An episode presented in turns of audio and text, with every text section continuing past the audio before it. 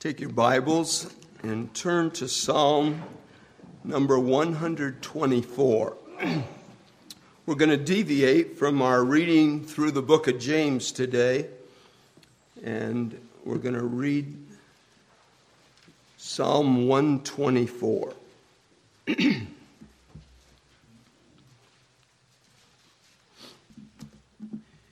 if the Lord had not been on our side, let Israel say, if the Lord had not been on our side when men attacked us, when their anger flared against us, then we would have been swallowed alive. The flood would have engulfed us, the torrent would have swept over us, the raging waters would have swept us away. Praise be to the Lord, who has not let us be torn by their teeth. We have escaped like a bird out of the fowler's snare. The snare has been broken, and we have escaped. Our help is in the name of the Lord, the maker of heaven and earth. Amen. May God bless the reading of his word. Amen. Turn in your Bibles to 1 Corinthians chapter 15.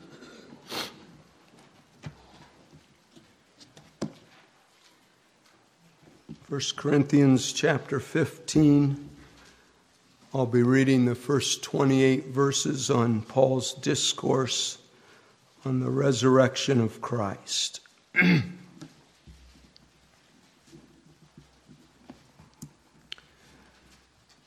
now, brothers, I want to remind you of the gospel I preached to you, which you received and on which you have taken your stand. By this gospel you are saved, if you hold firmly to the word I preach to you. Otherwise, you have believed in vain. For what I received, I passed on to you as of first importance that Christ died for our sins according to the Scriptures, that he was buried, that he was raised on the third day according to the Scriptures and that he appeared to Peter and then to the twelve. After that, he appeared to more than 500 of the brothers at the same time, most of whom are still living, though some have fallen asleep. Then he appeared to James, then to all the apostles, and last of all, he appeared to me also, as to one abnormally born. For I am the least of the apostles and do not even deserve to be called an apostle because I persecuted the church of God. But by the grace of God, I am what I am, and his grace to me was not without effect. No, I worked harder than all of them, yet not I, but the grace of God that was with me. Whether then it was I or they, this is what we preach, and this is what you believed. But if it is preached that Christ has been raised from the dead, how can some of you say that there is no resurrection of the dead? If there is no resurrection of the dead, then not even Christ has been raised. And if Christ has not been raised, our preaching is useless, and so is your faith. More than that, we are then found to be false witnesses about God. For we have testified about God that He raised Christ from the dead. But He did not raise Him if, in fact, the dead are not raised. For if the dead are not raised, then Christ has not been raised either. And if Christ has not been raised, your faith is futile, and you are still in your sins then those also who have fallen asleep in Christ are lost. If only for this life we have hope in Christ, we are to be pitied more than all men. But Christ has indeed been raised from the dead, the firstfruits of those who have fallen asleep. For since death came through a man, the resurrection of the dead also comes also through a man. For as in Adam all die, so in Christ all will be made alive, but each in his own turn. Christ the firstfruits, then when he comes, those who belong to him. Then the end will come when he hands over the kingdom of God to the Father after he has destroyed all dominion, authority, and power. For he must reign until he has put all enemies under his feet. The last enemy to be destroyed is death. For he has put everything under his feet. Now, when it says that everything has been put under him, it is clear that this does not include God Himself, who put everything under Christ. When He has done this, then the Son Himself will be made subject to Him, who put everything under Him, so that God may be all in all. May we hear God's word preached.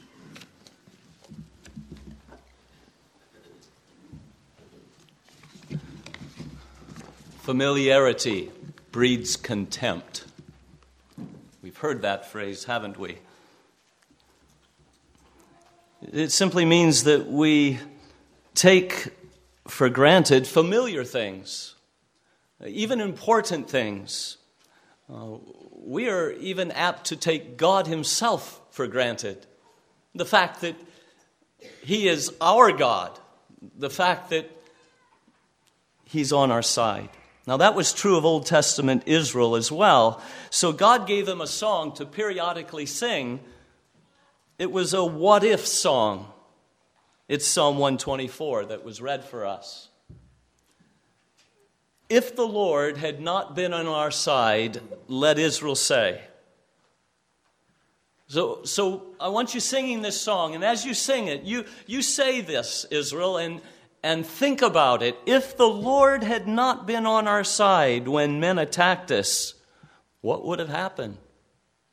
Well, they would have swallowed us alive. They would have eaten us up. They'd have swept us away like a flood. We had been caught in their snare. Oh, but praise be to the Lord. He has not let us be torn by their teeth, not let us be caught by their snare. He has been on our side, and that made all the difference in the outcome. And so to appreciate the fact that the Lord is on our side, we're to think, what if the Lord had not been on our side? That is the way most people live today, without the Lord on their side. So here we are. We've come to another Resurrection Sunday, and we don't want to take Christ's resurrection for granted but to glory in it and to glory in Him who bore our sins on the cross and died and was buried and rose again, triumphant over death. So we're going to ask what if Christ had not been raised from the dead? What difference would it make? I saw an online post by a church in South Bend that claims to be a Christian church, and they held a conference in which uh, there was a lot of open denial of fundamental orthodox teachings of Scripture. And one of the questions asked there was Do we have to believe that Christ actually rose from the dead? And some appeared ready to abandon this cardinal teaching of Scripture as well. Now, I would suggest that before they abandon it, that they consider the ramifications of such a, de- a denial and think of the difference that it would make to their faith, to Christianity, to their destiny. Consider the what if. And you see, that is exactly what the Apostle Paul did 2,000 years ago when some in Corinth were denying the resurrection from the dead, and others were thinking about doing the same themselves. They denied that there was any resurrection of the physical body at the end of the age when Jesus returns and calls us from our graves. They, they said there is no physical resurrection. And so here in 1 Corinthians 15, Paul tells them what a difference such a denial makes. And he begins by reminding them of the gospel that he preached to them and that they had believed, and he lists some of the things that are of first importance in that gospel. That Christ died according to the scriptures, that he was buried, and that he was raised the third day. And then he appeared to over 500 believers, the apostles, last of all, Paul himself. And then we come to verse 11 in his address. Whether then it was I or they, these other apostles, this is what we preach. We have one message. All the apostles, we preach one message, and this is what you believed. But if it is preached that Christ has been raised from the dead, that's what we preach. How then can some of you say that there is no resurrection of the dead? If there's no resurrection of the dead, then not even Christ has been raised. You see what he's saying? If you deny the whole category of bodily resurrection for us, at the end of the age, for anyone, then you must also deny Christ's resurrection bodily from the grave. If you deny the whole category, you deny everyone that is raised. And verse 14 says, And if Christ has not been raised, you see what he's doing? He's putting the what if question. If Christ has not been raised, well, then our preaching is useless, and so is your faith. So let's look at what the what if. First of all, if Christ has not been raised, our preaching is useless. Our, Paul, the apostles, and everyone who preaches that apostolic gospel, it is useless. It's the gospel of Jesus Christ. You notice in verse 1, he says, Now, brothers, I want to remind you of the gospel I preached to you, which you received and on which you've taken your stand.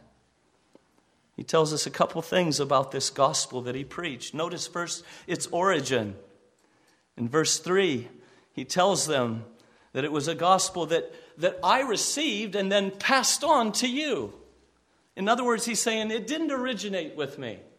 This gospel that I preach uh, is not something that I made up myself, that it had its origin in my thoughts and my ideas, my mind. No, not at all. I only preached what I first received and passed it on to you. That's what the apostles were. They were pass it oners. What they received, they passed on. And furthermore, he could tell us that it was not something he received from men, but from Christ himself. In Galatians 1 11 and 12, he says, I want you to know, brothers, that the gospel I preached is not something that man made up. I did not receive it from any man, nor was I taught it, meaning from any man. Rather, I received it by revelation from Jesus Christ. That's the origin of my gospel. It came to me from heaven, from Jesus Christ, the Son of God Himself. And I passed it on to you just as I received it. That's its origin. He then tells us of some of its necessary ingredients.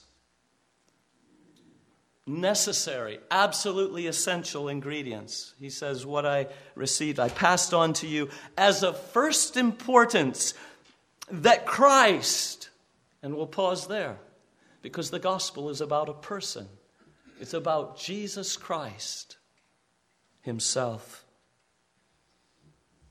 Not an imaginary person in a storybook, but the Christ of history. As real as George Washington or Alexander the Great or any other historical figure that has ever lived, Jesus Christ. This gospel is about Him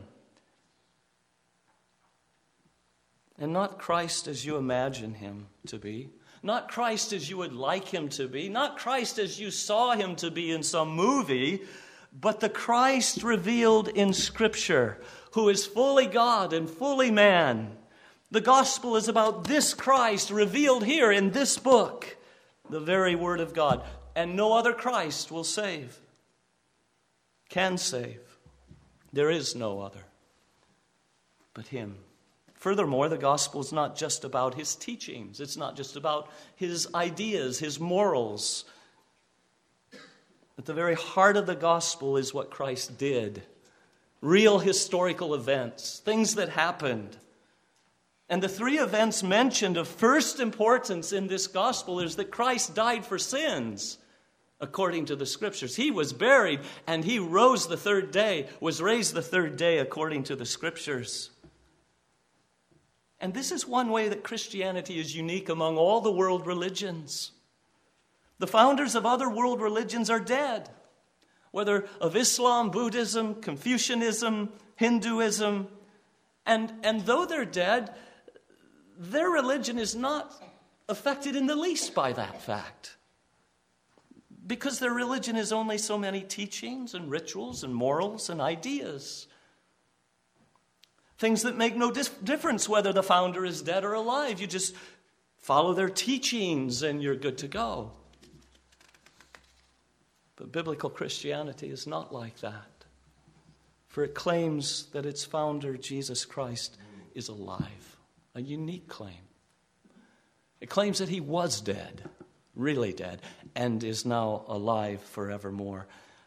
You see, this resurrection from the dead, that it's not just an idea, it's not just a, a metaphor, it's a historical event, it's something that happened.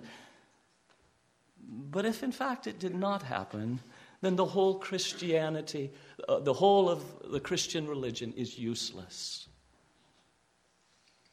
Not true of other world religions. They go on fine with dead founders. But verse 14 says if Christ has not been raised, our preaching is useless, empty. In other words, my studying of the Bible and preaching to you each week is worthless, a worthless exercise in futility. It's good for nothing. I could preach to you the pure gospel of Christ, that he died for sins, was buried, and rose again, and whosoever believes in him has everlasting life, shall not perish, but have everlasting life. But if Christ has not been raised, I'd do more good going home and mowing my yard today. And you'd be better off to go home and do something else today. Because my preaching of the gospel would be utterly useless. Though it's 16 ounces to the pound gospel according to the scripture. Worthless. Because the gospel is more than just morals and rituals and teachings and ideas, it's about a living person, Jesus Christ and what he's done, what he's accomplished, what he did in space time history, and what he's doing and will yet do for the salvation of his people. Those are things that no dead person can do. And therefore, Christianity comes to nothing if Jesus is still dead. Now, Paul says another reason his preaching would be useless is because it would be based on a lie. Verses 15 and 16 if Christ has not been raised, the what if? well, then we're found to be false witnesses about God, for we've testified about God that He raised Christ from the dead. But He did not raise Him, if in fact the dead are not raised. For if the dead are not raised, then Christ has not been raised either. So surely you've got something better to do than to listen to useless preaching from someone telling lies about God. You see, it, it leaves no room for these liberal pastors who say Christ is not God. Christ is not risen from the dead, but he was a good teacher. Impossible. Good teachers don't lie. He said he would rise again. And if he's not been raised, then even Jesus' own preaching is useless, is a fraud. Now, the Lord made many astounding claims about himself, didn't he? Claims that no other sane man would ever make. He, he claimed to be the eternal Son of God. If you looked at him, he looked like he was in his 30s, but, but he, he stood there and claimed to have never begun, that, that, that he was God's Son, that he had come from heaven. He existed before his birth, forever.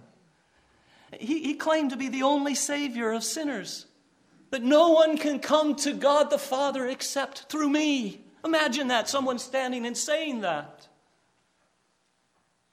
that he had eternal life in himself to give freely to people who were under condemnation, that, that he was the judge of all the earth who would assign the eternal destinies of heaven and hell to everyone who's ever lived based upon what they did with him and his gospel.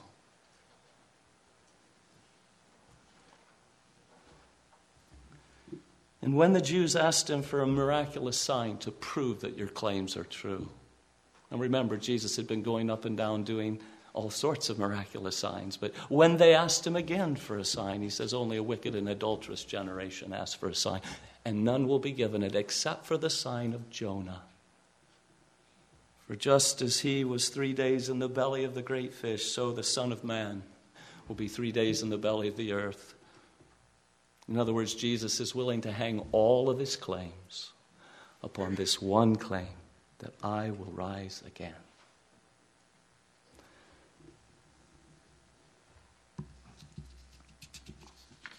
And if I rise from the dead, then you'll know it's all true. And if I don't, you'll know it's all a pack of lies. I'm just another religious fraud. Do you see how important the factual bodily resurrection of Christ is to Christianity? If Christ has not been raised, then our gospel's not worth a breath to preach it. Maybe you've played the game of Jenga and there are these blocks of wood that are stacked up uh, into a tower, and then each person takes their turn to try to pull out one of those blocks of wood without bringing the tower down. And it's possible, isn't it, to actually take blocks out of the tower and the tower still stands. But eventually, someone pulls a block that bears the weight of the tower in a critical way that brings it all crashing down.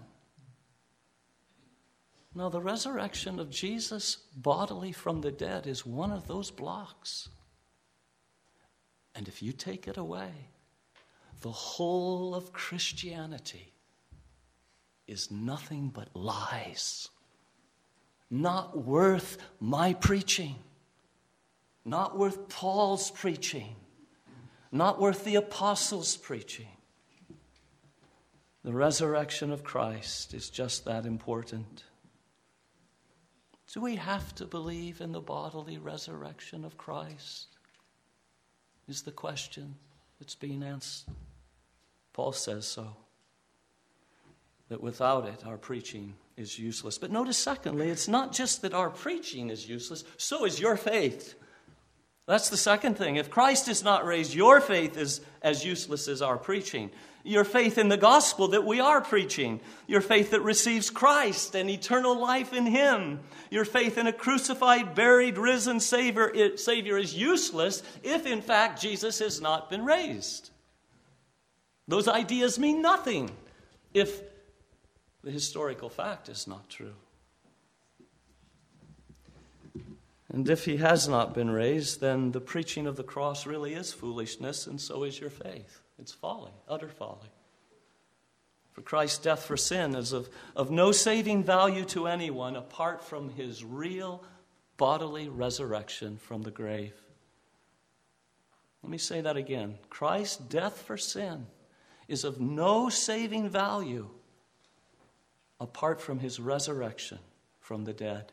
They're, they're two essential parts, inseparable parts of the saving work of Christ. Without both, there is no salvation. It's like the right leg and the left leg. Both are needed in order to walk. And there is no salvation if you don't have both the death of Christ for sin and the resurrection from the grave.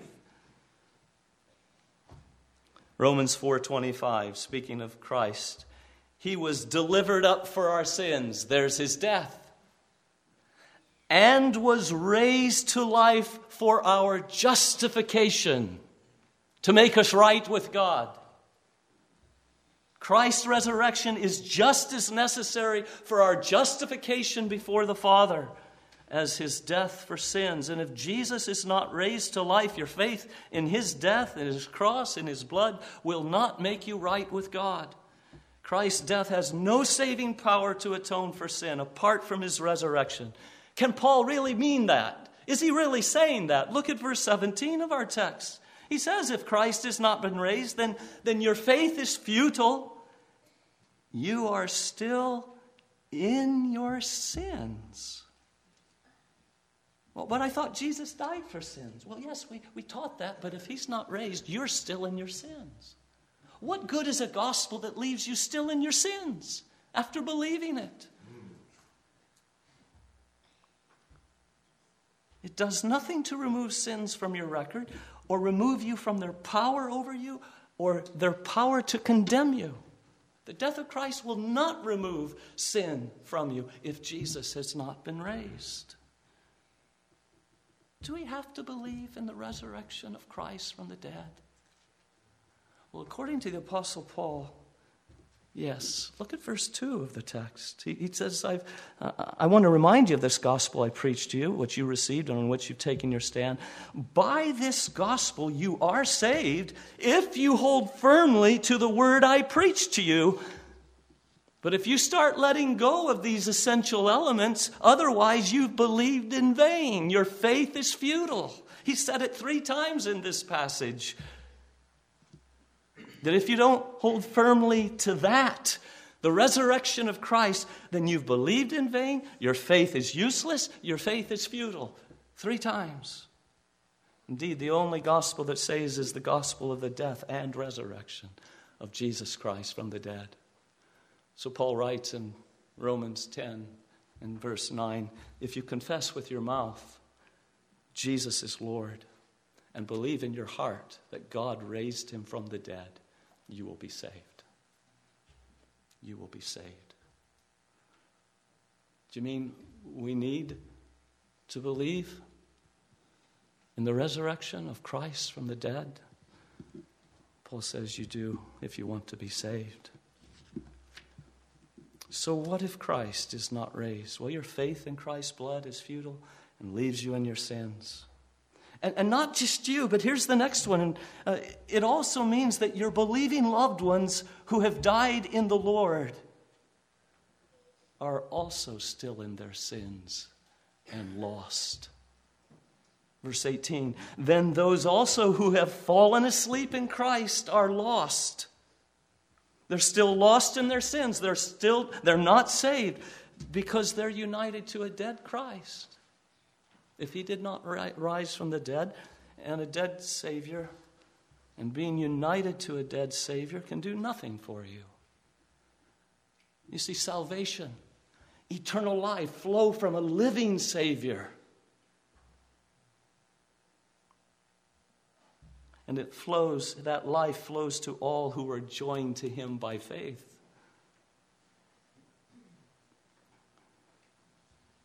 And because they're one uni- the one they're united with is alive, then they too will be raised to life. Uh, but if he has not been raised, then your believing loved ones are still lost and in their sins.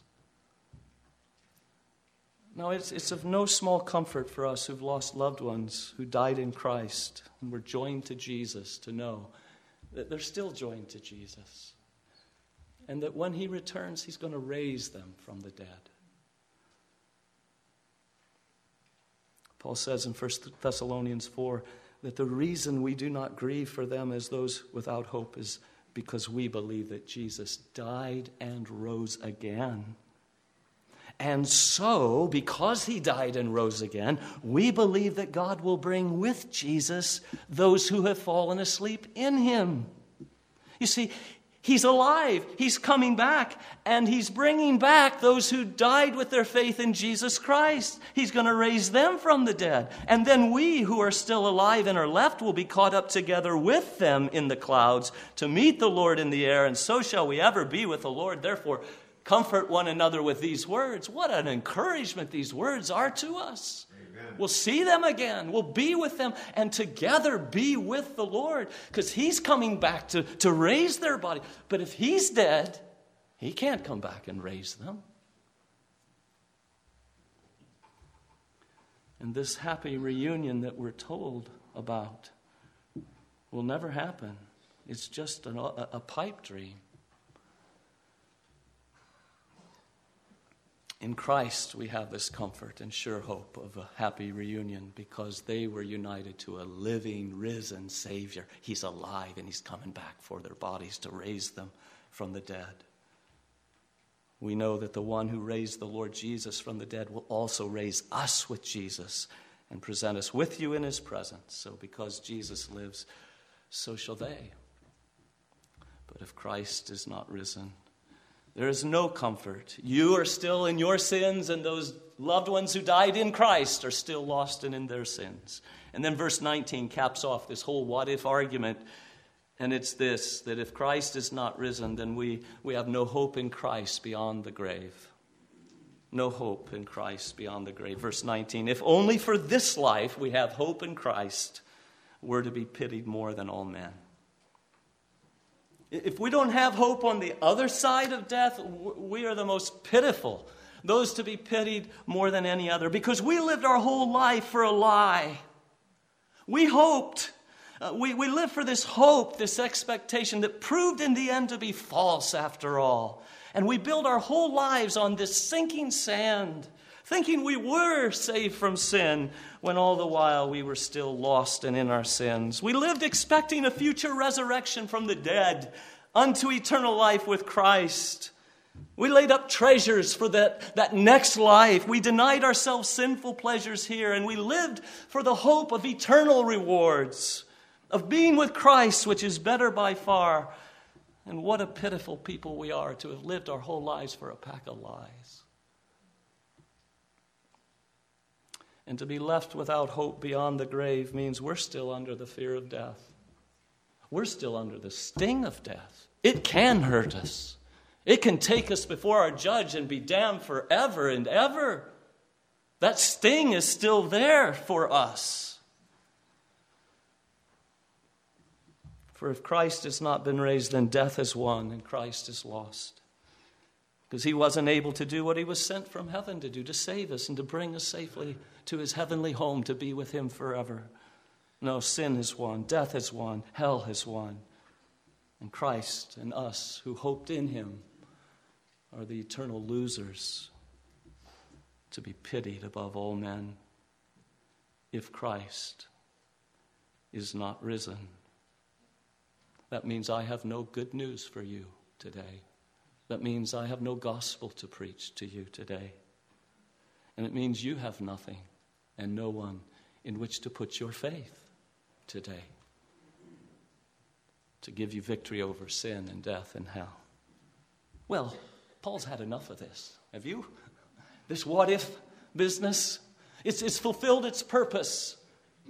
19 down to verse 19 and, and now he comes back to reality because that's not reality that's imagine what would have happened if christ had not been raised but verse 20 but christ has indeed been raised from the dead this historical event really happened and that's why Paul is so careful that he included in verses 5 to 8 these eyewitnesses who saw the resurrected Christ. He lists them. 500 of the brethren at one time saw him. And most of them were still alive, that you could go talk to them and talk to this one and that one separately and compare what they said, and it would all match because they all saw him. Indeed, that was one of the qualifications to be an apostle. You had to have seen the resurrected Christ because he called on the apostles to go preach a gospel that included not only the death of Christ for our sins, but the fact that he really rose from the dead. They were called to be eyewitnesses of the resurrected Christ. And that's why when you read the gospel, uh, read through Acts, you see not just Christ's death, but Christ's resurrection, pounded home. You see, the two stand or fall together. Christ has indeed been risen, so Paul can preach with confidence. You know, most of those apostles were so convinced of it that they were willing to die for it, weren't they? You don't die for something you know is a lie. You might die for something that you were so sure of that you'd seen and heard and handled him with your own hands and knew he wasn't a vision, he was a real man and saw him eat. That's how it was. And they were willing to die in proclaiming a risen Christ. So Paul can preach with confidence that Christ is alive, and you and I can believe with confidence that Christ has indeed been raised from the dead. And because Christ has been raised from the dead, well, that changes everything. There are amazing consequences. And, and maybe we're so used to it that we haven't, we haven't realized just how precious this truth is. Let's think again about the difference it's made.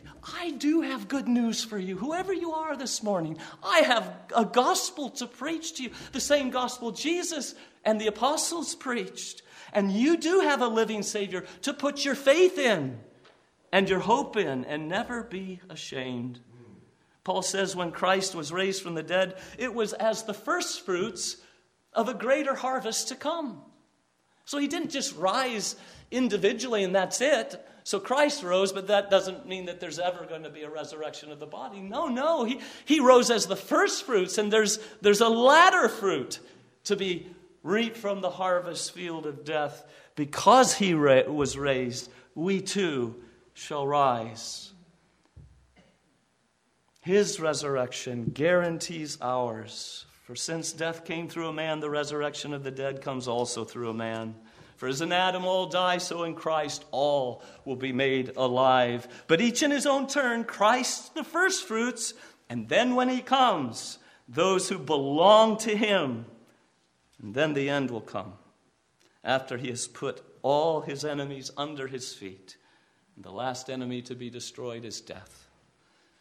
And that will happen at his coming when he reclaims us from the grip of death unto eternal life with him. And then the saying that is written will come true Death has been swallowed up with victory. So, where, O death, is your sting?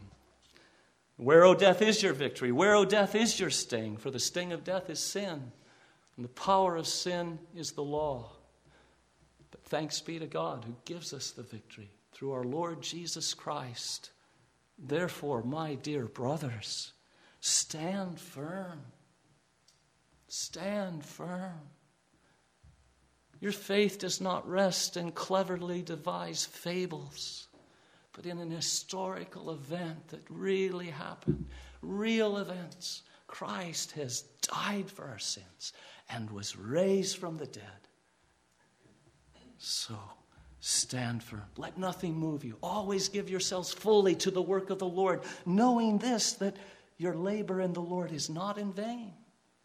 It's not just you serve him and die and that's it. No, he's going to raise you from the death to rewards in heaven that will blow your mind. There is coming a resurrection for us, and you will see it and you will be there. And so the resurrection of Jesus changes everything for the believer. It gives us hope beyond the grave. We, we just saw that that was one of the things that was gone. If Christ is not risen, there's, we have no hope beyond this life. Pitiful us. But, but if he is alive, then we have this unwavering hope that we sang of here a minute ago, uh, a hope beyond the grave. Peter says, Praise be to the God and Father of our Lord Jesus Christ. In his great mercies, he has given us new birth into a living hope through the resurrection of Jesus Christ from the dead. Our hope has not died, it, it lives. Why? Because Jesus lives. And as long as Jesus lives, our hope lives on. However dark the night, we have a living hope because we have a living Savior. That means we haven't lived for a lie. That means we're, we haven't lived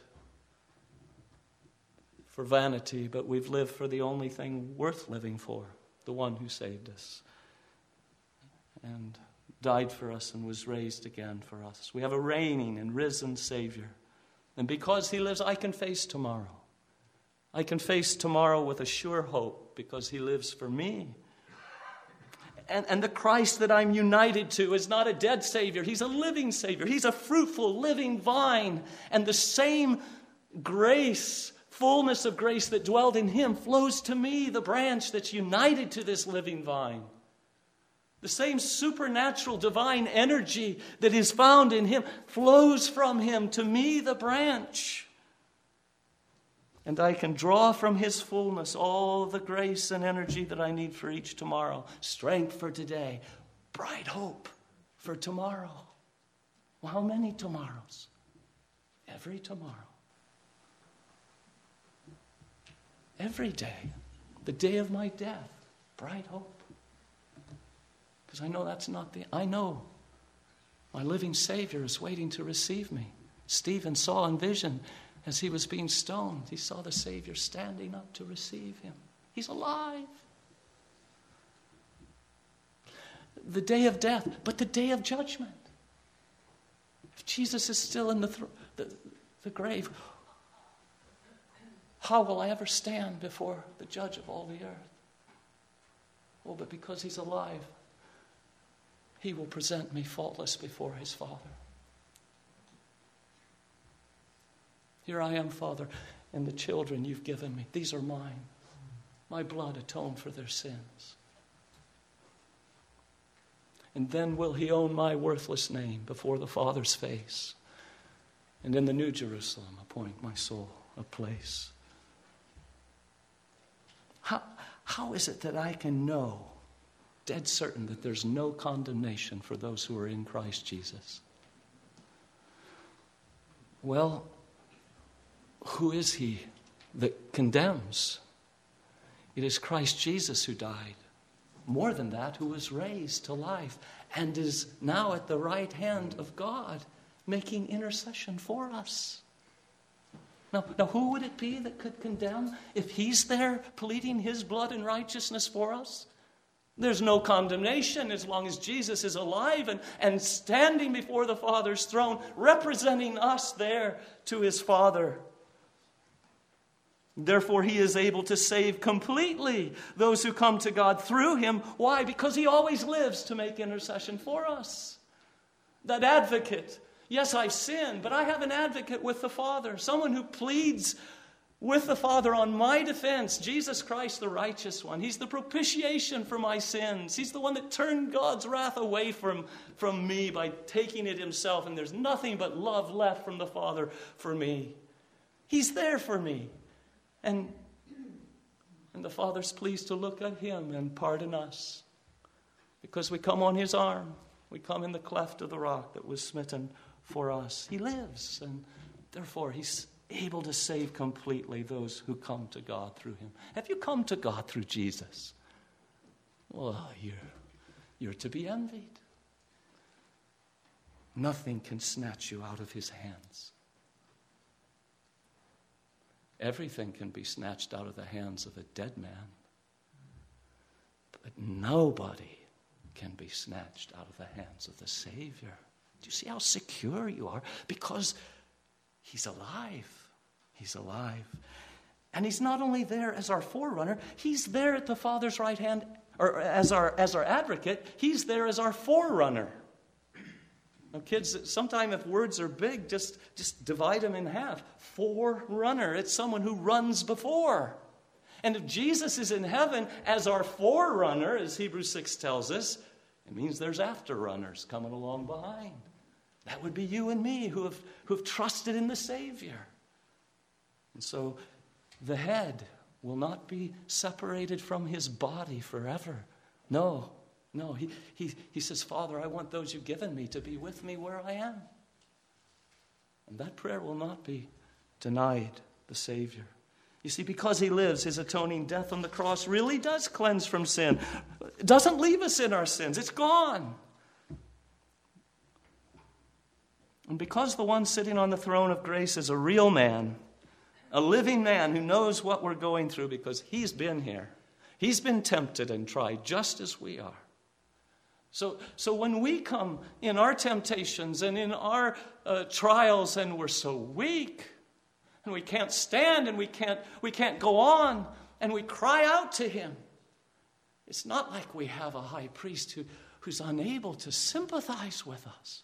We have one who, who, who knows everything about it. He was here and He knows that our strength is weak. He remembers that we're dust. He knows what we're made of, and so He pities us in our sins and our failures, our falls, our weakness. And he, He's there, and therefore we can come to Him with confidence, knowing we have a living King sitting upon the throne of grace. The King of grace. He's risen. And, and He's got mercy for me. He's got grace for me to help me in my time. A dead king can do no help for his subjects. A dead high priest cannot help anyone. But Jesus ever lives to help us in our times of need. And so, because Jesus is risen, our preaching is not in vain. Your faith in him is not in vain. Our hope beyond the grave for ourselves and our loved ones is not in vain. Our loved ones in Christ is not in vain. And our living for him is not in vain. And all because he is risen indeed. This is the gospel, once for all, delivered to the saints. This is the Christ of whom it speaks. This is the good news that this weary world needs so bad, and that you and I need so badly as well. A brief word to the lost this morning. If Christ is not risen, then you can safely ignore him and everything that he ever said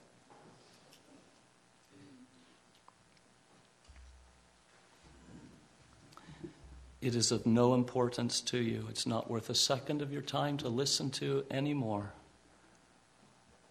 But hear me if Christ is risen, then there is nothing that matters more than that you come to know this Christ and that you pay attention to his gospel. That you see yourself as the one who is still in your sins, but that Jesus is the one who can take you out of your sins. You're still under condemnation, but Jesus was condemned on the cross that, that you might not ever be condemned. That, that you're still under the sting and fear of death, knowing it will take you to hell. But, but Jesus entered into that hell on the cross and died that he might give you eternal life. And so there's nothing more important than to have dealings with this Savior. Nothing, nothing can compare in importance to this. He indeed is risen. And therefore, God has set a day when He will judge the world with justice by the man that He appointed. And He's given proof of this to all men by raising Him from the dead. It's appointed unto man once to die and then the judgment. And God has appointed that all judgment should be done by the Son. But the Son was dead. Ah, no judgment then. Wrong. God has given assurance that the day is still on his calendar. And he's given proof of it to all men, every single one of you. He's proven to you judgment day is on and you'll stand and give an account for your life before the judge. And if you have a sin that's out from under the blood of Jesus, if your sins are not covered by his blood, you'll go away into everlasting torments. But if you cast yourself by faith on this Savior, and if you receive him, that's what it means to believe, to trust in him, is to receive him and salvation in him. Then he will give you eternal life. Eternal life with himself.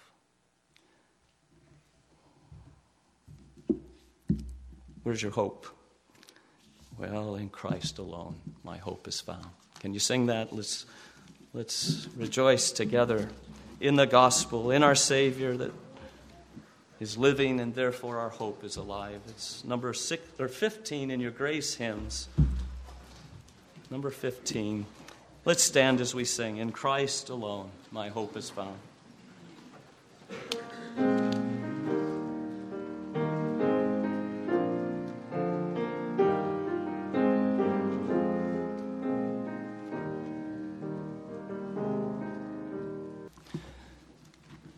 Thank you, Father, for giving your Son and giving him up to the cross for our sins and punishing him in our place. Thank you for raising him from the dead. Thank you for remembering that eternal covenant between you and your Son, that if he laid down his life, that you would raise him from the dead and give to him the reward of his sufferings, even a people for himself. Why should we gain from his reward? We cannot give an answer, but we know this that it's all of grace, and we've sung of it, we've heard of it, and we bow our hearts in worship. May the great name of our living Savior be preached and praised uh, throughout the world this day, world without end, we ask through our Savior's name. Amen. Amen. Música